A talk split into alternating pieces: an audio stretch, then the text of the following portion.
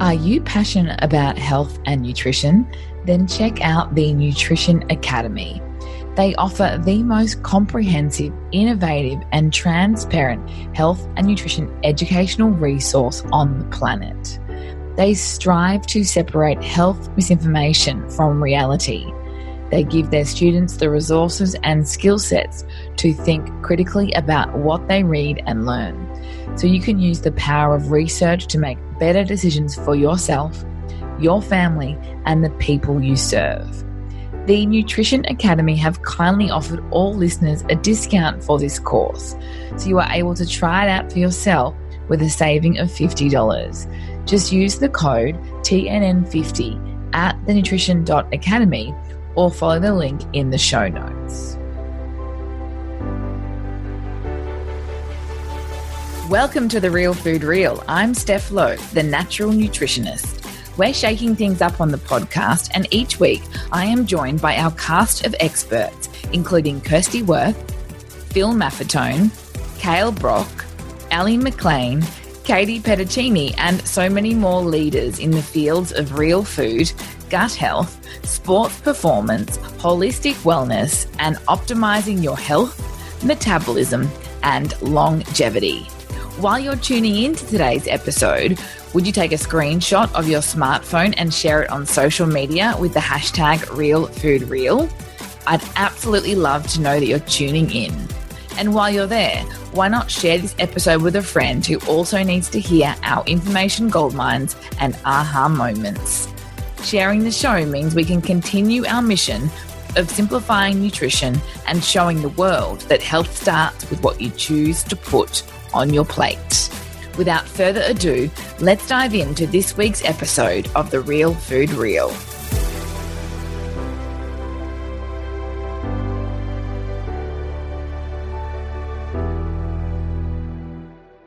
In today's episode of The Real Food Reel, we are joined by Audra Starkey, a clinically trained nutritionist helping shift workers to improve their health through better sleep, nutrition, and workplace wellness programs. Author of Too Tired to Cook The Shift Worker's Guide to Working and Surviving in a 24 7 World, Audra shares with us the most important thing when it comes to improving the health of shift workers and answers the question Can shift workers be healthy? Audra is a wealth of knowledge, and you will learn so much about health and wellness, regardless of what your unique work situation is. Hi, Audra, and welcome to the show. Hi, Steph. Thank you very much for having me. You're most welcome. I'd love to set the scene today to, to, for you to tell us a little bit about your story and certainly how you got to where you are today. Uh, yeah, sure. It's um, I think it's always a strange one to kind of answer that question, isn't it? we, we just kind of drift through life and we kind of arrive where we are. Um, but basically, uh, I suppose I have a background in shift work and I spent two decades working shift work myself um, in the aviation industry. So, as ground staff working for various different airlines over the years, including uh, Ansett, I'm going to show my age here, mm-hmm. uh, and most recently uh, Qantas. And I struggled, to be quite honest, uh, working shift work for that long uh, in various different ways um, with my health and uh, you know I just kind of basically did the best that I could under the circumstances.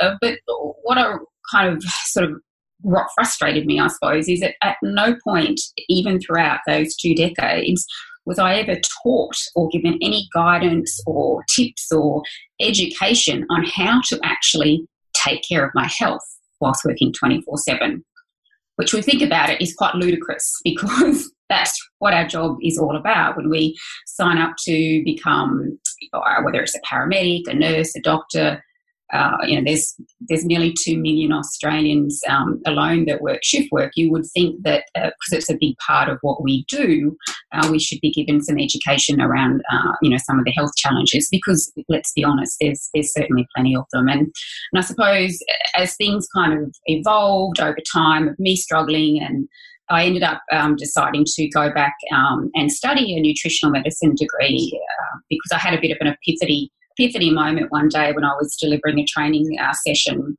for some clients, um, sorry, for some um, fellow work colleagues um, in my workplace. And I had a lady um, come running in late into the classroom. She's one of those people that is quite bright and bubbly, and you can sort of hear them before you see them coming. I'm sure you probably worked with with someone like that um, as well. Beautiful person, but she came into the classroom and she sat down in the back, and in, in her hand was a hamburger, donut, and soft drink. But it was only nine a.m. Mm. And I just, you know, she, cause she's so funny and you can muck around with her and everything. And I just kind of just, you know, very tactfully, you know, said, you know, that's an interesting choice for breakfast. And her response to me was, I've been up since 4 a.m. and I'm in need of some sustenance. And I thought, there's something wrong with that sentence. A hamburger, donut, and soft drink and sustenance kind of doesn't, um, yeah, it doesn't make sense. So it really, it kind of set me down the path to go, you know what, like this. I love my training job when I was working at Qantas. It's one of the best jobs I've ever had. But deep down, I knew that what they needed most was, you know, some education on how to take care of our health and, and some of the ramifications of what poor sleep um, is doing um, to our health and, and why eating at all these irregular times and everything can impact on that. So kind of a bit of a long-winded um, answer to your question, Steph, but it's yeah, basically kind of set me down the path uh, because it's a personal thing.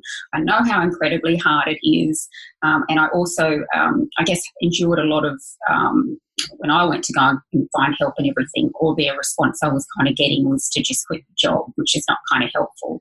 Mm. So I thought, well, someone's got to do it, and um, yeah, I just started to just study still whilst working shift work, and until I could gradually um, took a redundancy so I could finish it and go full time. And yeah, it basically got me to where I am today. I think it's incredible because we all hear those stats. You know, it's a common conversation, at least in my world these days, that, you know, shift work, you know, takes 10 years off your life or increases your risk of certain lifestyle diseases by 20 or 25%. And, you know, we're having this conversation, but like you said, there's just this missing piece, a lack of mm-hmm. education to those that are looking at a, you know a life of shift work as to how they can look after themselves in the best way possible and offset some of these stats that we keep hearing about. So you know i love that you've done that because you obviously realize that no one else was doing it and um, that there is a way to make the work that you do not impact your health so significantly Exactly. Yeah, exactly, Steph. I'm just trying to, I guess, give people some hope um, because if we rely so heavily on shift workers, if we, if the hospitals were to close at 5 p.m., um, you know, and, and, you somebody you desperately needed to get in contact, we had an emergency. Well, that's just not going to work. you know, it, it is. It's an industry. It's a world that we live in. Everything is, is very much turned twenty four seven. But I know that a lot of when I've just because I've only ever seen shift working clients, it's all my focus has ever been. There was always this, as you said, that they're coming in with these chronic health conditions, you know, metabolic um, syndrome, you know, gut issues, cardiovascular disease, a lot of um, insulin resistance, and mental health problems, and everything like that. But if I guess I wanted to reverse engineer things a little bit and go, well okay, we know that the sleep disruption and we know that the poor nutrition is a big part of this. So, what can we do to help these people so that, to be honest, so that they're not having to come and see me? And a lot of that is it's that missing link because I've I've found that, and this this might sound like it's coming from an ego, but it's not really what I wanted to kind of portray. Is that I have literally lost count of how many people have come up to me now after delivering my Healthy Shift Worker seminars. Is Audra, where were you when I needed you 20 years ago? Or a lady even said to me, Where were you when I needed you 40 years ago? Because there is this huge, as you said, it's a huge, huge gap in the market where people are not being given the education to take care um, of their health and well-being. And it comes back from ba- basic education so that we can inspire and empower people to take better care of their health um, so that they don't develop uh, some of these chronic health conditions Mm. And yeah, unfortunate for those that have been doing their jobs for decades, like those ladies you mentioned. But what's really exciting is they can start to make changes now. And then, of course, with the younger generations coming through into those really important jobs that we absolutely need to have running 24 7 they're not going to be burnt out in you know five to ten years or trying to like reverse all these health issues they're going to be in front so i love that because you know it's much harder i think to well, it is to, to undo, say, 40 years of habits or 20 years of, of mm. choices. That's going to be more difficult than knowing what to do from the moment you enter that career.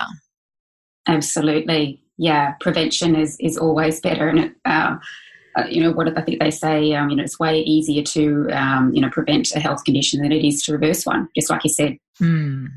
So let's talk about um, yeah, like the, the, those stats that I mentioned and, and how we hear that shift work can have such a negative impact on your lifespan. What are your thoughts on that? And um, you know, can we also answer the question: Can shift workers be healthy? Yeah, well, it, it, it really is a bit of a million dollar question, isn't it? Mm-hmm. Because just the word shift work, people automatically think, oh, poor health, you know, immediately. And and I guess first and foremost, yes, I do believe shift workers can be healthy, but of course it's not as quite as simple as that. It can be quite complicated.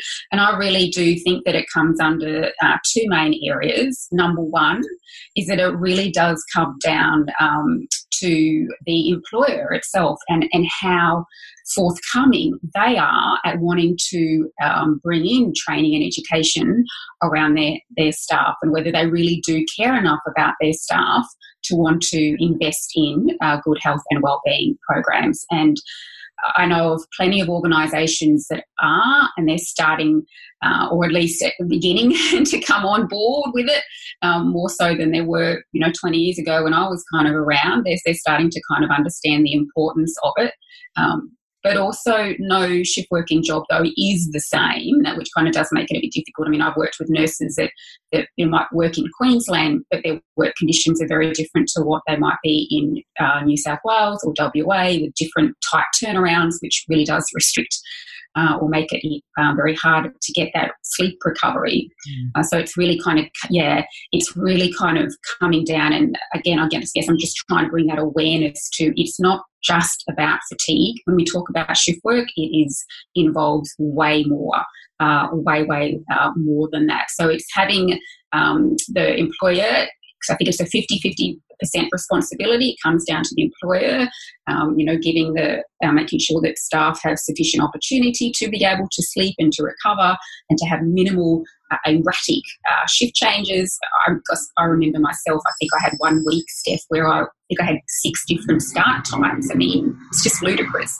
Um, and then the second thing really comes down to, of course, is the individual itself. It's really easy to kind of sit back and kind of just blame kind of work and and everything. And you know woe is me and I'm just to be sick doing these hours. And if you have that mindset I suppose you, it's yeah you are going to set yourself up for poor health.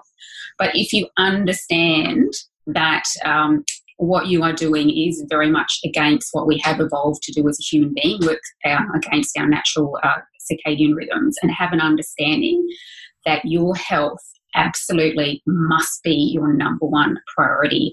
And of course, it should be from a general population, but I think when we work shift work, it needs to take up a self care needs to go up a whole another few notches um, because of the the hours um, that that you're kind of working. So yeah, it really kind of does come down to two things. I definitely think it can happen, um, but again, it's yeah, it's quite it can be a little bit complicated, I suppose.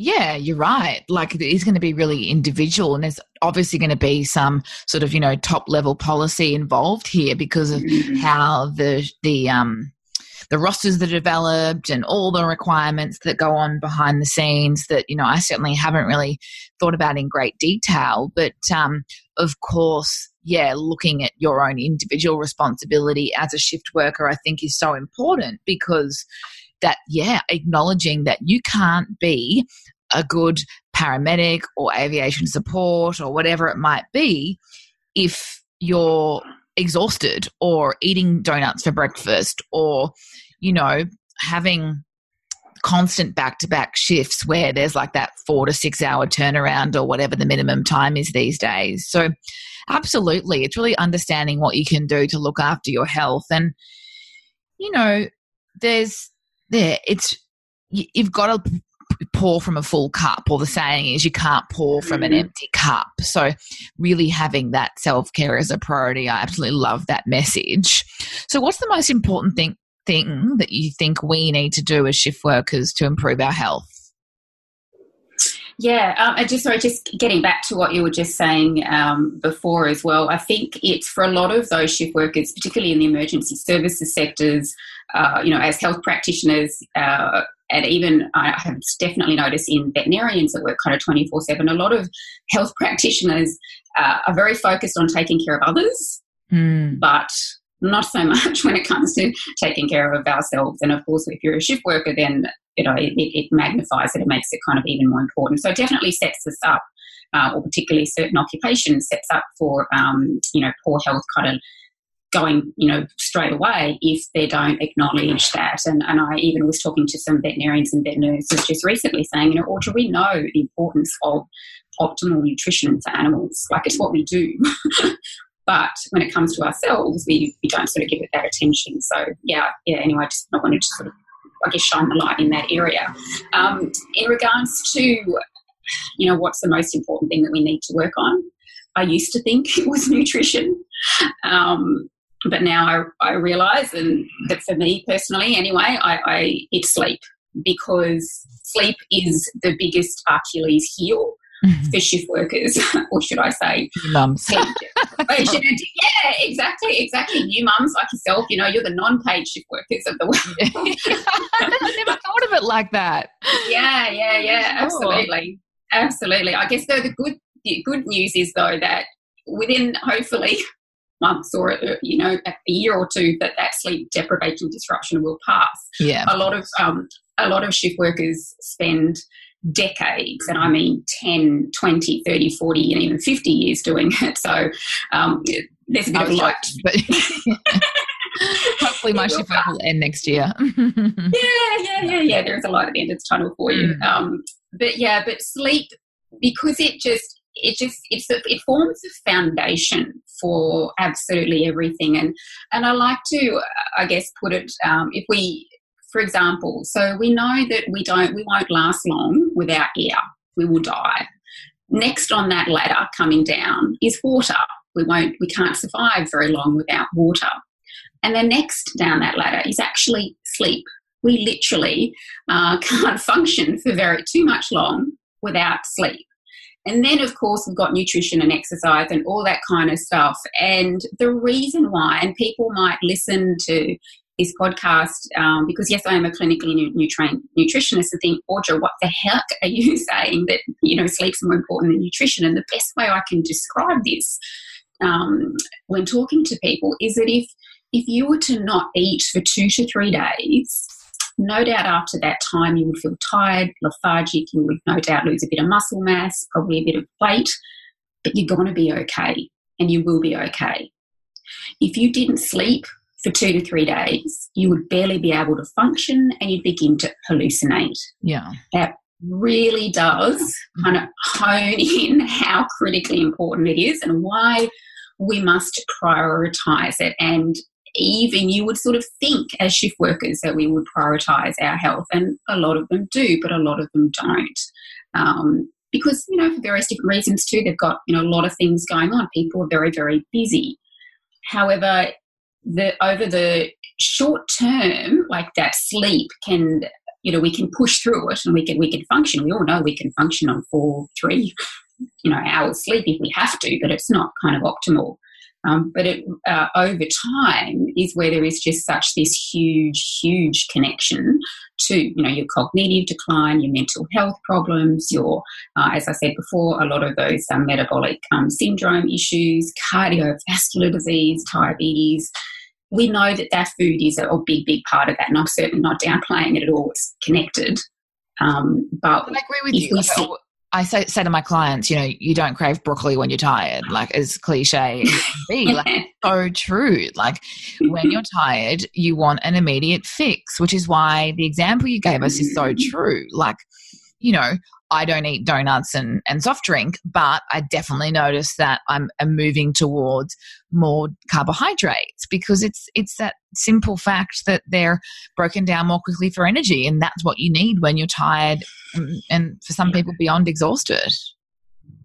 Yeah, absolutely. And we know when we, we, when we sleep better, we do make you know better food uh, food choices. And I suppose also that's where I was struggling when I was just starting out in clinic too, because I'm sort of t- taught about the nutrition side of things, but I'm sort of stepping back and I'm looking at these people going, you know what, they're not going to take on board anything that I have to say when they're exhausted. So I need to I need to put the um, I felt like I was putting the cart before the horse. Mm-hmm. so I kind of flipped things around a little bit and thought I need to put the horse before the cart. In other words, let's focus on the sleep first because I know and you know um, we all we feel better.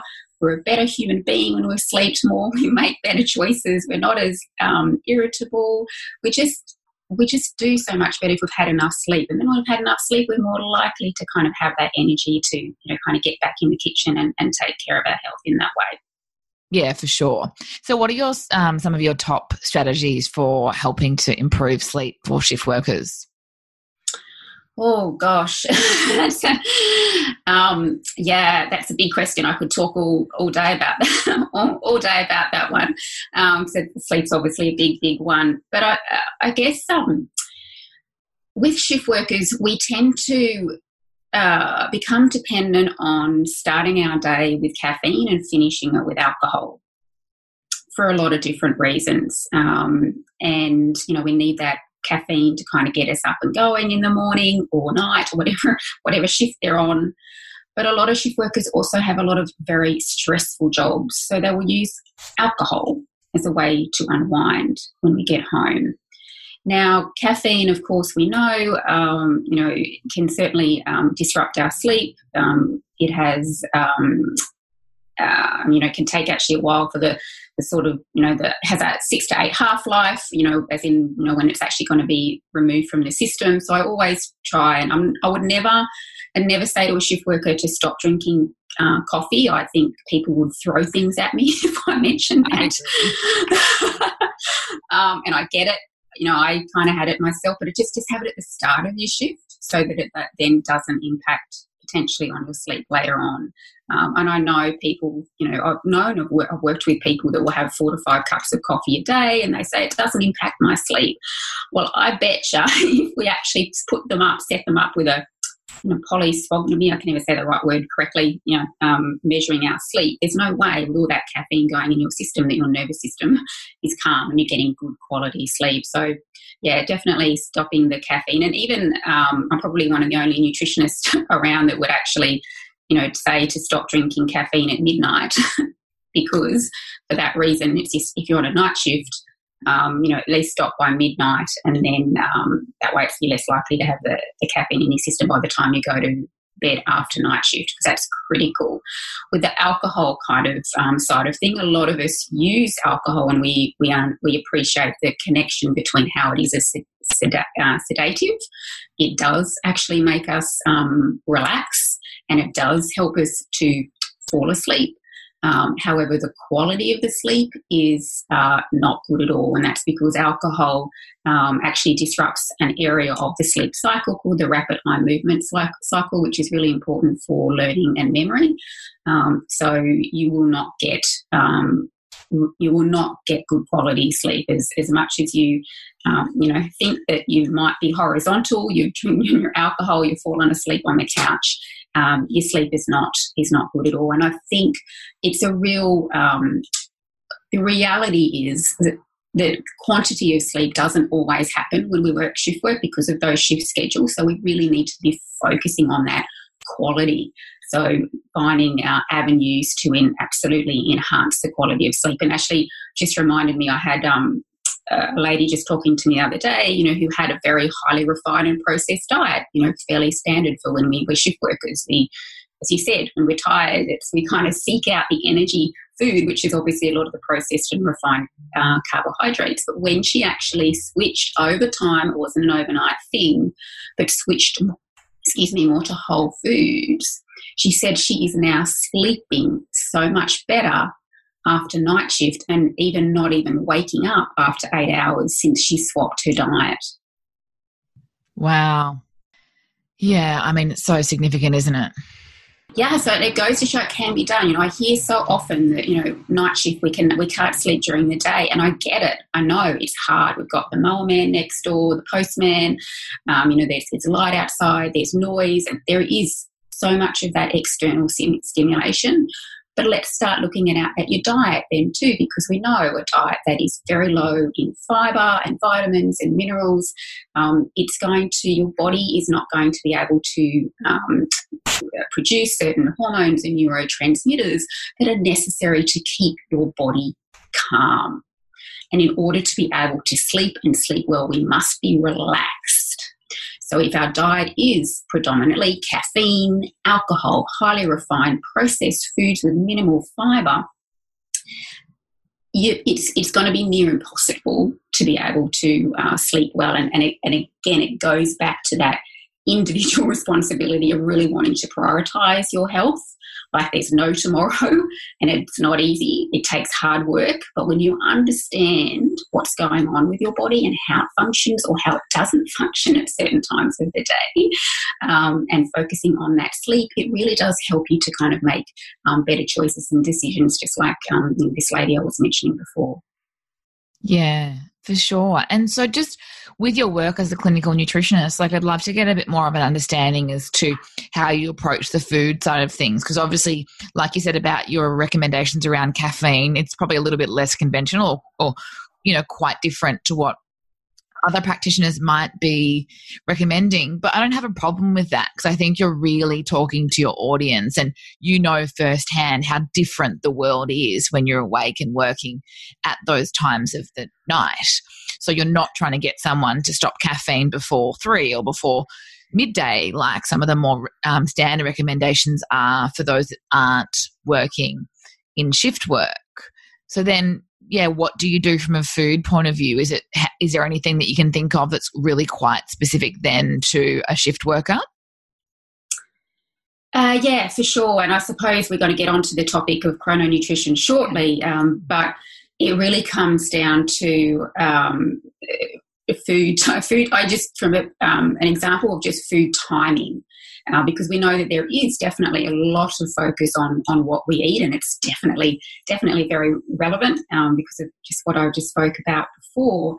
But food timing um, is probably yeah, just as important, if not more so, specifically um, for shift workers. So, chrononutrition itself um, is basically a term um, that form comes under the banner of chronobiology, which is an area of science which is all about timing. Uh, the term chrononutrition was t- termed originally um, by a French doctor back in 1986 by the name of Dr. Alain Delabos. I'm not sure if I pronounced that correctly, um, but it's based around the principles of our biology, biological clock. So we need to appreciate and understand that we have um, clocks in pretty much every tissue, cell, and organ in our whole body. So we are. Uh, so I like to keep it very simple in, when I explain things to imagine yourself as a walking clock because that is exactly what we are. Now the thing is, is that because of that, certain things and um, you know functions, hormones, and so forth are designed to happen at certain times of the day or night. So if you work during the day, like most of the general population, um, you know, a lot of this may not, um, you know, be quite as relevant because you eat during predominantly during the daylight hours, which is what we what we really want to do. But for a lot of shift workers, because we work twenty four seven, Steph, we tend to eat twenty four seven.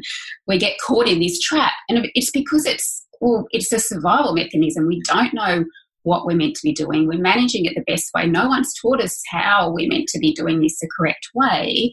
So we just do it um, the, the, best way possible. And and I remember um, just still being back in university and overhearing a conversation with another um, uh, another um, student with a uh, with a lecturer, and they were saying that they had a shift worker, and you know what can we do from a night shift um, perspective? And I, I heard this lecturer say, "Well, don't they? Shouldn't they just flip their meals? Like, shouldn't they just flip them the other way around, as if you know having their lunch at midnight and so forth?" And I didn't get involved with the conversation. It's not, I didn't think it was my you know, my area and, and everything, but it definitely made me kind of think and thought that does not sound like the right recommendation, purely because um, you know our body is not geared for nighttime energy and nutrient consumption. As human beings, we are diurnal, we're not nocturnal. So there's even been research that has actually shown um, animal research, or there's more and more um, uh, human trials coming out where they what they did is they took these rats and they were both given um, the same amount of calories um, and food and nutrients, just split up into two different um, areas. And so, same amount of food, same amount of calories, but the only difference was when they ate. So, from the rat perspective, they're nocturnal, so they're kind of the opposite of us. Those that gained weight were those that actually were given the food during the day, which is the opposite to them.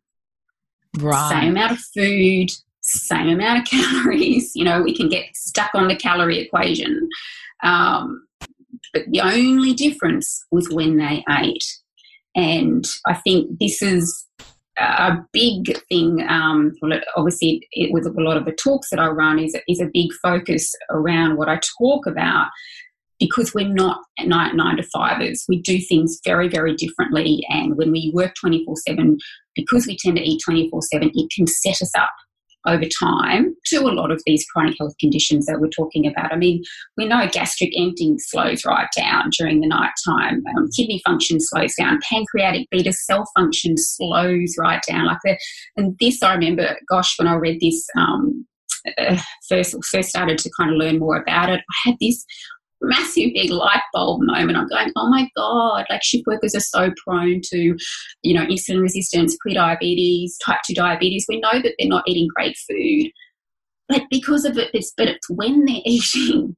And just knowing, if I can just share to some one other night shifter, knowing that your pancreas is not able to produce as much insulin to get that blood sugar down during the night is so important to understand when you're sitting down there eating a lot of hamburgers and donuts and high carbohydrates food. So uh, you can just see how we really are set up dangerously um, if we're not um, taking into consideration the food timing.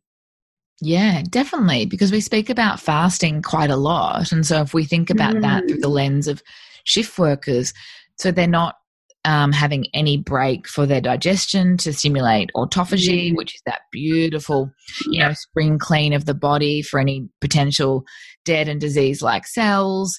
And then, of course, yeah, they're really not ever fasting. So, metabolically, they're heading in the mm. wrong direction, which is a huge underlying cause of many of our avoidable but chronic lifestyle diseases in the West. So, to me, it's sounding like we're going to be eating low carb when we are working at night. Am I right? Oh yeah, yeah abs- absolutely.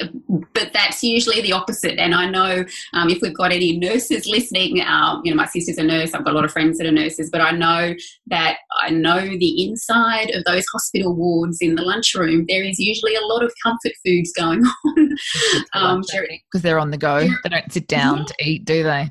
Mm. Well, yeah, but during the night, they again, it's that I'm not getting sleep, so I'm going to need energy. I'm going to eat carbohydrates, so they get drawn to it. But it's yeah, it's um, if you can flick it to some more proteins and healthy fats, obviously that's going to help to, you know, numb down those sugar cravings and help them feeling a bit fuller. And yeah. Yeah, definitely. I love that. And um, with the whole concept of chrononutrition, like, yeah, it's still obviously an emerging area of science, but I think it's extremely relevant because it does circle back to that self care. And I think education is is where it's at. So understanding a little bit more about you know timing of nutrients and those simple things that you share with us around how your body is so different when it's dark. Like those circadian rhythms are there for a reason, but putting food in your mm. body when it's dark, when it's nighttime, is telling your body that it's daytime. so it's really kind of throwing things upside down, but then at the same time, you're really not primed to be digesting and assimilating your food. Oh, absolutely. And uh, you've, you've, kind of nailed it there, Steph. We, we know that sunlight is um, a big, uh, or light and darkness are our big, you know, um, regulators of our circadian rhythms. So that you know, when we get plenty of, um, you know, sunlight, it dampens down melatonin and kind of, and, and vice versa. But what you were just said before, exactly, eating during the night is another way of disrupting that circadian rhythm. And it's our circadian rhythms, our bodies are already biologically stressed, unfortunately, right to the, on a cellular level, just because of the circadian disruption. But are we making it worse by eating at the wrong times as well as yeah sleeping at the wrong times as well yeah, I think that's true. Like if we look at the work from Dr. Sachin Panda, we oh, really oh, yeah. see that the the food is turning on hormones and yeah, these processes that are supposed to be happening only during the day. And so the flow on effect of that I don't think we truly understand yet because we don't have the, you know, the longer term randomized controlled trials or anything. But we can, yeah, start to see how this links to the issues with insulin resistance and um, those, those associated long term conditions. Yeah, absolutely. And look, I'm a, you know, having been trained in science as well, you know, obviously I'm a big big believer in the whole evidence-based um, medicine approach. It's definitely you know what we do as as kind of clinicians, but at the same time, I I think we need to bring back the common sense is not common practice terminology as well, because a lot of that is actually um, you know can be a big driver behind you know some of the outcomes that we that we're not um, you know that we're that we're seeing. But I don't think we have the time to sit around and wait until that optimal randomized controlled trial okay. to tell us what's what deep down I think we already know is the right thing to do. We literally have not got time. We've got too many people that are you know going down the the poor health road very fast because they're not given, um, yeah, the education around this. I know I couldn't agree more. Like we're we're always about seven years in front of the science. So one of my pet hates is when someone's trying to rebut you and they they say, you know, where's the science? And I'm like, well, if we wait for the mm. science, you know, we've spent seven years mm-hmm. getting more sick or more unhealthy or following more incorrect information. So I love that you've mentioned that. I think there's certainly enough evidence for us to learn how to, you know, improve our health as a shift worker and therefore extend our career longevity, but ultimately, you know, our our longevity in general, so that we aren't falling into those statistics of yeah that you're going to take 10 years off your life because of your um, employment status Exactly. Yeah, career longevity is important. It's you know why I think you know a lot of people do start to seek out their health, but then it it also kind of even goes further than that in in regards to you know do you want to be healthy overall? Do you want to be able to run with your kids and um, you know and, and not become prematurely sick? Do you, want to, you know, if you sleep better, I know that it, uh, our emotional empathy declines. There's even research on that, but we don't even need to know the research around that. Is that when we don't have enough sleep, we tend to say and do things we wouldn't ordinarily do, which can have catastrophic effects on our relationships over the long term. So, um, yeah, it's we definitely need to be looking at the research, but we need to be sort of just, I think, standing back, big picture here. Okay, what is blindingly obvious that's not happening? um, what can we start to do? And, and, you know, we know from you know, you know working with clients, um, behavioural change comes about from small steps, one at a time one at a time because if you overwhelm people with too much information, it sends them into a bit of a paralysis and um, even more stress and anxiety, and they're less likely to, um, you know, change their behaviour. But if we can just ed- educate and, um, and, and, meet people where they are, which I'm sure um, is what you do in your own uh, clinical practice, Steph, is yeah, meeting people where they are and then kind of working with them that way. Absolutely. It really is meeting the client where they are. And, you know, maybe it is just making one simple change, but the flow and effect of that is going to be huge. So I think we tend to look at things in isolation, but taking mm. that broader view, you know, if you simply take out one really refined carbohydrate or, mm. or sugary meal that you go to and replace it with, you know, a smoothie that you've packed or a frittata that you've pre-made, like that's going to make the world of difference especially when we do look long term. Yeah, and brilliant. And an excellent way to kind of come about it is to instead of changing your whole week's diet, which is going to be way, way too hard, um, yeah, instead of having that uh, donut for breakfast that you or coffee and donut that you you know tend to have uh, each morning on your early shift, you know just flick it around to maybe just every second or third day replacing it to having some overnight oats that you can bring in or you know chia seed puddings that you know you can bring in. Just little things um, that will um, you know begin to start to kind of make a difference and make them feel better. Yeah. Love it. So i'd love to hear more about your book. Tell us what it's called and yeah what inspired it and where we can learn more.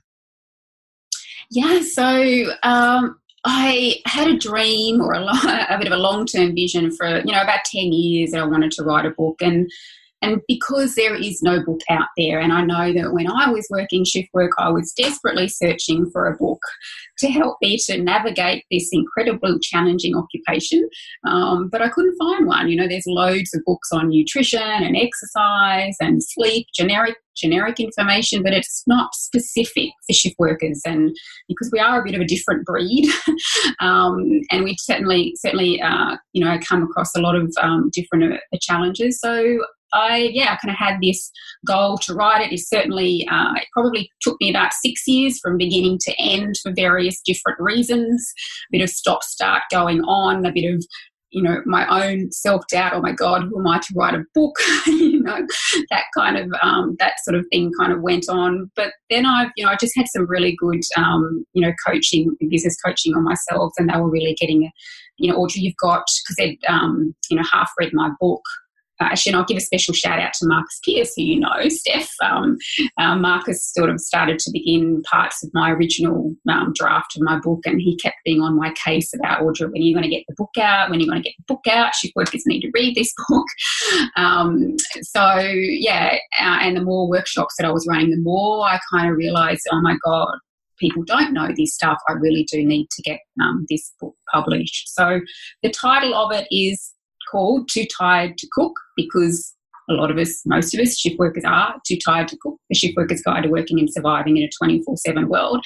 It is not a cookbook, though. I just want to kind of put it out there. A lot of people automatically think that it is going to be um, a cookbook. I do have recipes at the back of it um, for early shifts, um, you know, how to stop sugar cravings and, you know, uh, recipes for night shift and everything. But it is a very um, holistic take on shift work. I share my own personal story, some of the reasons why I struggled, and then I talk about really what I regard as the five biggest struggles around shift work. And of course, they all stem from fatigue, but um, the first one is that sleep deprivation or disruption, the weight gain and the weight fluctuations, the stress, the anxiety, the mental health struggles that we face, um, a poor immune system, uh, and relationship strain. I really kind of come at it from all different angles because this is the stuff that I struggled with myself, and I know that a lot of my clients are. And it's really designed um, to be a book. It is written definitely for shift workers. One from one shift worker to another, it's written, but it's also written for people who have family members or who have friends that are shift workers that kind of want to know why they act and behave the way that they do. Um, and it's also designed to be a bit of a complement for healthcare practitioners as well. So, um, just so that they give them an additional resource. We know um, we, are always going to give our own individual um, um, sort of prescription um, in what in our in what we do.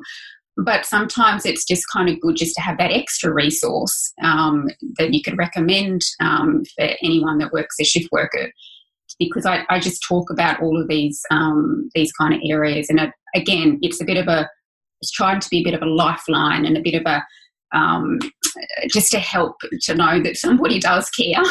And um, there are ways around it. It's not easy. It's hard. Um, and I would never say that it is easy, but there is certainly um, there are ways that we can approach it. I love it. Well done. I appreciate how, you know, there's always that sort of initial barrier, and writing a book is like a pregnancy of its own. it's like birthing a baby of some description.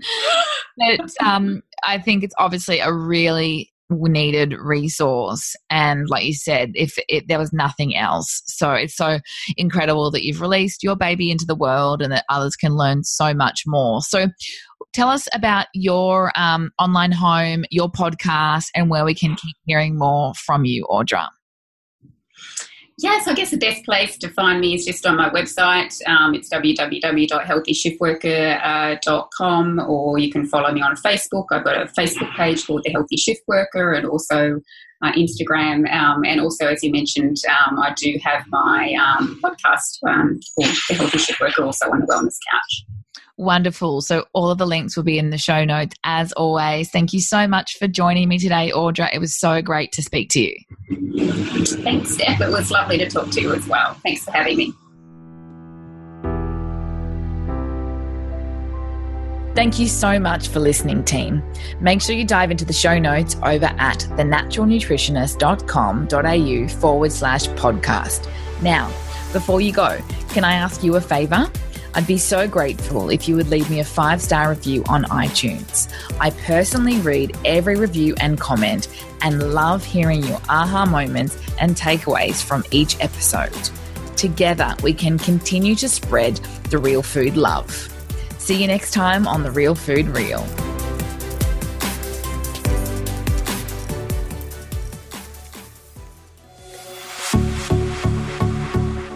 This has been a production of TheWellnessCouch.com. Check us out on Facebook and join in the conversation on Facebook.com forward slash The Wellness Couch. Subscribe to each show on iTunes and check us out on Twitter. The Wellness Couch, streaming wellness into your lives.